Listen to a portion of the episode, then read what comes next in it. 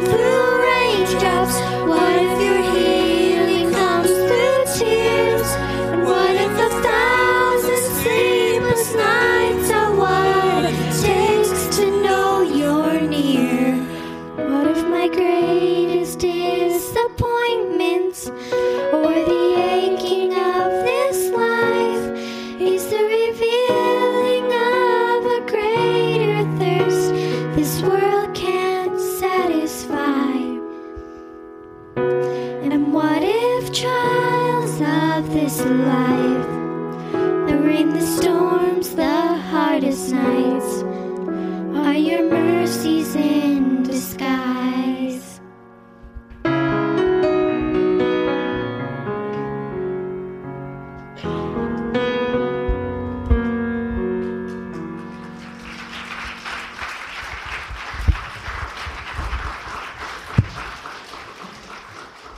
came to mind that um, they, they kind of stood out like a beacon in the night among all the churches that Paul had worked with. And um, as, um, as Jim had read in Hebrews, there's, there's like three things that just really jump out at me in, in those scriptures. And uh, it- it's amazing how much Trinity language there is in, in God's creation. Uh, when you think of it, there's Father, Son, and Holy Spirit. There's uh, you talk of water, earth, and sky. Um, there's so many things. And then he talks, of course, of faith, hope, and love. And that's something the Thessalonian church uh, really had a, had a grasp on. But I, I'm going to give you a little bit of history about the church. And I think you'll find it quite amazing about how they came to be. and how quickly they came to be. See, in terms of arrangement in the New Testament, Thessalonians is not at the beginning of the epistles at all, it's more towards the back.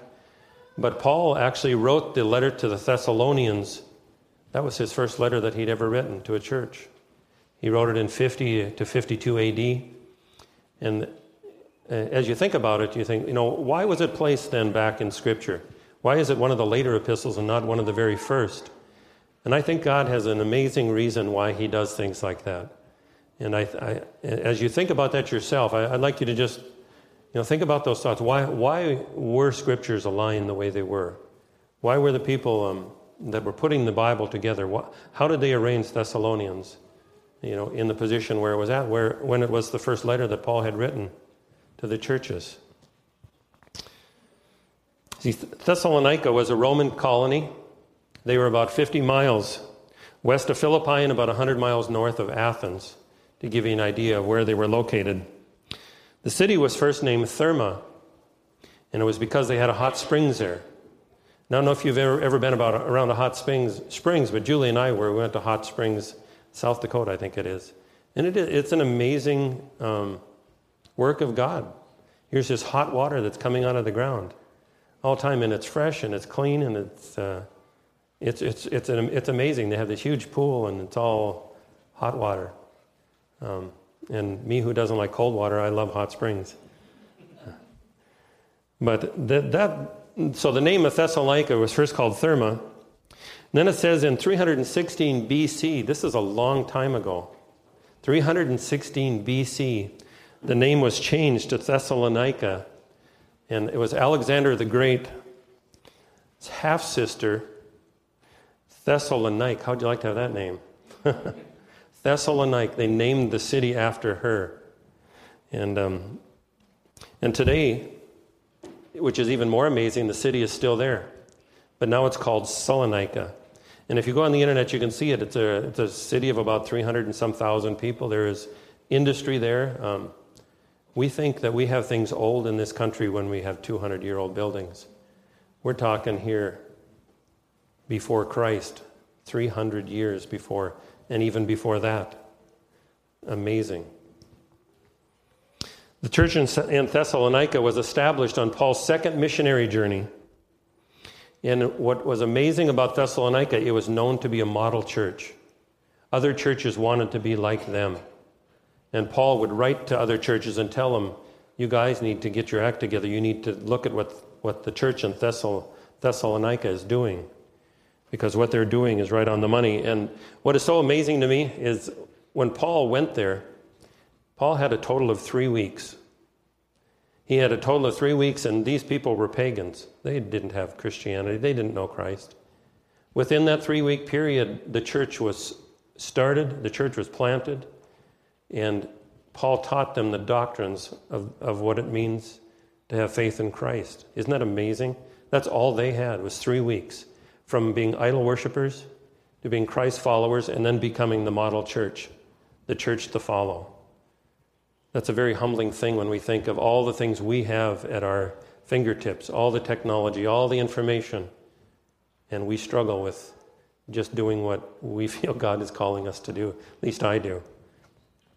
So it's very humbling to me how God worked. And you know that wasn't the work of Paul that did it, it had to be the work of the Holy Spirit. It absolutely had to be the Holy Spirit working through Paul in those three weeks and in the lives of those people that, that when Paul, uh, you know, the written word was not that accessible back then. When Paul spoke, a lot of those people in those churches had to remember what Paul said. They had to put that to memory and, and then to live it. They didn't, it wasn't just head knowledge to them. It changed their life. It, it, they went from worshiping idols and they turned around, did a totally 90 degree change and followed Christ. No more idol worship, no more pagan worship. Isn't that uh, exciting? And I had gotten an email this morning, and I don't know if any of you else had gotten it from Paul Clay and his, um, his son John. He used to be an old guitar student of mine, so I, I, I really stay kind of in touch with him. And John's married uh, to a wonderful lady, and it's his mother in law is in Africa on, mission, on a missionary trip. And there's something happening in Africa that, that I wish we could have here. They are so on fire. They are people that are absolutely doing exactly like the Thessalonians did. That's hard to say. They're making just a 90 degree turn. They're walking away from their beliefs that they had before, and they're, they're following Christ. And not just following Christ, they are running after him. They are seeking him, they are spreading the word, and there is a fire that is happening in Africa right now. And that is exciting. The Thessalonians were no strangers to idol worship or to false teaching. And there's three things that Paul says, I, I, call it a threefold purpose that we can apply to our lives as Christians as we look at the church in Thessalonica. And the first one is to confirm young converts in the elementary truth of the gospel. And that is why I, my heart just goes out to our Sunday school classes and our VBS programs and our, and our camps at Blue Water because that is the foundation where a lot of these kids really become to, come to the point where they start to realize their need of a savior. They have a realize, they realize that there is a difference between following Christ and following the world. So that's the first purpose is to confirm young converts in the elementary truth of the gospel. The next one is to condition them to live holy lives. It's not just head knowledge, it is totally a life change. It is a life commitment. And it should direct everything that you do. Every decision you make should be founded on your, your coming to Christ. And the third thing, the third purpose that I see in this letter is to comfort them regarding the ter- re- return of Christ. First, through the first and two, um, first and second Thessalonians, that is a real major theme that, that you'll see uh, as we go through this a little more in the next couple weeks, is they really looked forward to the coming of Christ. The church in Thessalonica seemed to have a view of God that few other churches at that time and sad to say it, in this day and age, aren't getting there. They're not grasping the hope and the excitement that we should have of a coming Messiah, of the rapture to come. It's, it's, it's exciting. When you read 1st and 2nd Corinthians, you, you realize that was not true in the Corinthian church at all. The Corinthian church were, were um, they were turning away from God. They never really got it. They never, that that knowledge never reached their heart. They started following after other things. They were getting caught up in living immoral lives. And the letters to those churches were more for correction. And even Paul says in the Corinthian letters look at Thessalonica. Look at what they're doing. You're missing something here. We're going to look at just four main things this morning in the characteristics of the church in Thessalonica. And we're going to start with verses 1 through 4. So I'd like to look at that, and we're going to see that, that the Thessalonian church was an elect people. And we'll talk about that in just a minute. So it begins Paul, Silas, and Timothy to the church of the Thessalonians in God the Father and the Lord Jesus Christ. Grace and peace to you. We always thank God for all of you, mentioning you in our prayers. We continually remember before our God and Father, your work produced by faith. That was the start. Your labor prompted by love. That's the next part. And then your endurance, inspired by hope in our Lord Jesus Christ. They were looking forward to his coming again. For we know, brothers, loved by God, that he has chosen you. Isn't that amazing? Have you been chosen by God this morning? If you're a Christian, I can tell you right now that God chose you. There's no question. Scripture is very clear on that. He chose you before you were ever born. You might think, but wait a minute, I remember when I gave my heart to the Lord. I remember when I made the decision to serve Christ. I remember when I repented of my sins. I remember when I quit following the world and turned my back and started following Christ. There's a whole lot of I in there that has nothing to do with your reason for salvation. It does have something to do with your free will. And I pray that I can explain that a little more clearer today. Because that part, that I part in your conversion experience is your free will at work, and that is a gift that God gives us. But before you made that choice, Scripture is very clear that God chose you. Before the foundations of the world, you were on His mind. He knew the decisions you would make. I know that's hard to understand, but that is exactly what God is saying. Before your choice to follow Christ, there was God's choice to choose you. Verse 4 says that you were chosen by God. And as I said, your free will played a part in your conversion experience.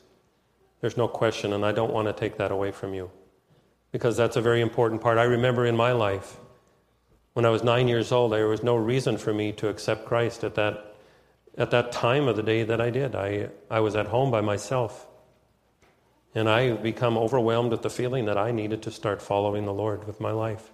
At nine years old, I had I was usually more concerned about where my next peanut butter and jelly sandwich was coming from. And I still am today, actually. but why is that? Why, why did I have that at nine years old? It's not of me. It's nothing I did. And I can praise God and I thank Him so much that He chose me, that He saw something in me before I was born. He knew the days, of my, my, the actions I would take, He knew the thoughts that I would have. That's so far beyond our thinking. You can look at that and you say, though, well, why did God choose him and not him? And I remember a professor at seminary said, We're talking about election here, not selection.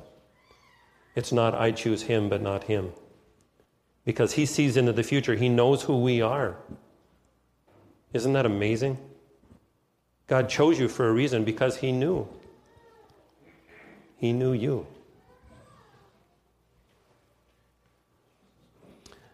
One of the best ways that I can that I can think of that I can look at this topic because I know there's always a little bit of confusion between election when it talks about God choosing. But I think of the book Pilgrim's Progress. And for those that, that you that haven't read it, the main character is a guy named Christian. And this is an old book. It's an old, it's a fiction book, but it has incredible biblical truth in it.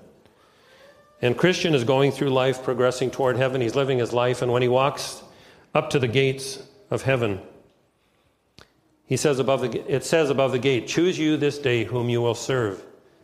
So then he walks through the gate. And as he gets through the gate, he turns around and he looks at the sign above the gate on the inside. And it says, I chose you before the foundation of the world. To me, that's a good illustration of what, what it means not only to become a Christian, to be chosen, but to walk with Christ. Then, second, in verses 5 through 7, first of all, we, we realize that the Thessalonians were an elect people. God had chose them. God knew them. He knew the church that they would become. Now we see through these verses, through 5 and 7, that they were an exemplary people.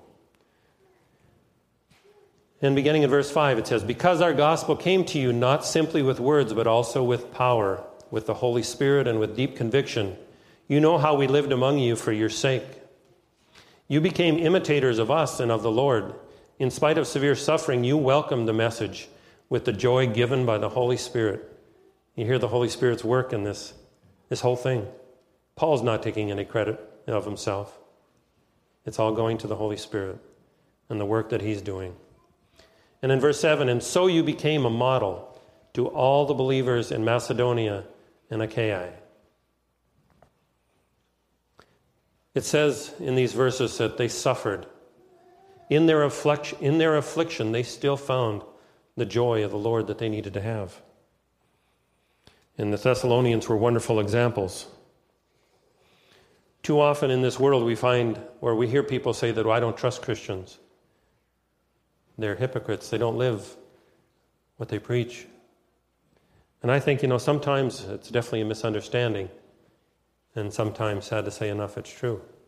And it's because we aren't living a life, an exemplary life like the Thessalonians were. And how did they do that? They modeled their life after Paul, Silas, and Timothy, and after the Lord. I don't know about you, but I, that, that part almost frightens me. Because I don't want people to think of, look at me and say, I want to live like Galen, uh, John Nygaard, and Dan Vogley, and the Lord. It'd scare me to death. I don't want to be in that same category. But that is almost where we are being called as Christians, aren't we? We should be able to live our lives so that people would want to model their faith after our lives. And then, third, in verses 8 and 9, we see that they were an enthusiastic people as well. The Lord's message rang out from you not only in Macedonia and Achaia. Your faith in God has become known everywhere. Therefore, we do not need to say anything about it. For they themselves report what kind of reception you gave us. They tell how you turned to God from idols to serve the living and true God. I like enthusiasm. I get excited when I see someone that is so ama- so sold out to Jesus Christ and living for him. You just you can't help but get caught up in that joy and excitement. Our message should ring out without excuse. It, it, there should be no question. We shouldn't need someone to point to us and say, "See what they're doing." Everyone around us should see it. It should just be it should just be evident.